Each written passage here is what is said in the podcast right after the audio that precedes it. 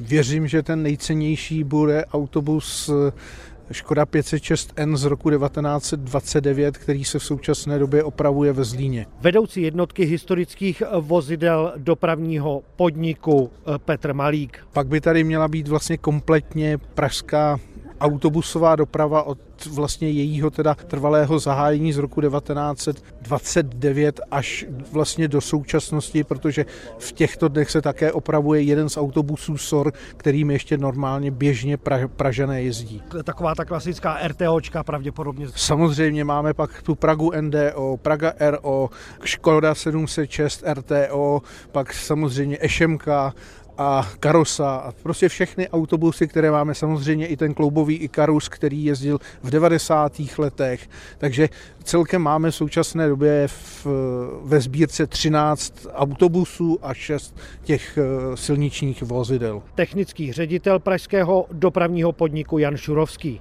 Hala bude vypadat tak, že bude dvouetážová. Ze severní strany z ulice na Ořechovce bude vlastně vjezd do těch depozitářů, do toho spodního prostoru čili tam bude řada vlastně vrat eh, pro, pro ty dopravní prostředky a v horním patře bude ten samotný výstavní prostor. Jan Šurovský vzpomíná na nedávnou veselou příhodu, kdy stěhoval muzejní autobusy z dřevěné haly z roku 1909 z požárních důvodů do depozitářů třeba v Řepích nebo v Hostivaři. Tak to ta skupina fandů nesla velmi úkorně, obávala se, že to je konec autobusů a že už autobusy mít nebudeme. Často padal názor, že eh, když je autobus jako plný nafty, že nehoří. A pak se objevil i jeden eh, jako kolega, který měl opravdu lítost z toho, že tu ty vozy nebudou a ten žádal, jestli by tu nemohla zůstat aspoň jenom Praga RN, eh, že to je na benzín, takže to by snad nevadilo. Podle generálního ředitele pražského dopravního podniku Petra Vitovského bude stavba hotová příští rok. My plánujeme, že bude všechno podle plánu a podle harmonogramu, tak dokončíme výstavbu té nové haly v září roku 25. Nová muzejní hala bude stát více než 120 milionů korun. Z Prahy Radek Duchoň, Český rozhlas.